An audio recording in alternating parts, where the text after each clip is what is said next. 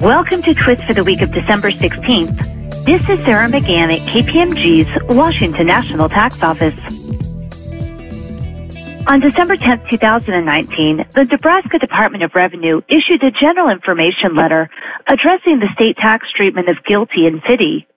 The guidance confirms that GILTI is included in the Nebraska income tax base and that the Section 250 deductions for GILTI and FDII are allowed. Further, the department does not consider GILTI to be eligible for the state's foreign dividend subtraction.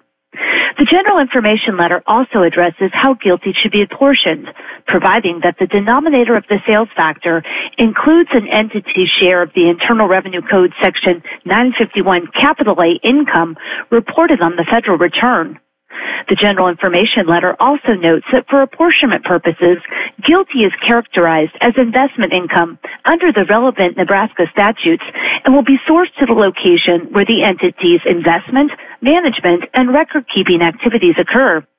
The presumption is that these activities occur at the entity's commercial domicile. If Nebraska is the entity's commercial domicile, then GILTI must be included in the numerator of its sales factor unless the entity provides sufficient evidence to rebut the presumption that the relevant activities occur at its commercial domicile.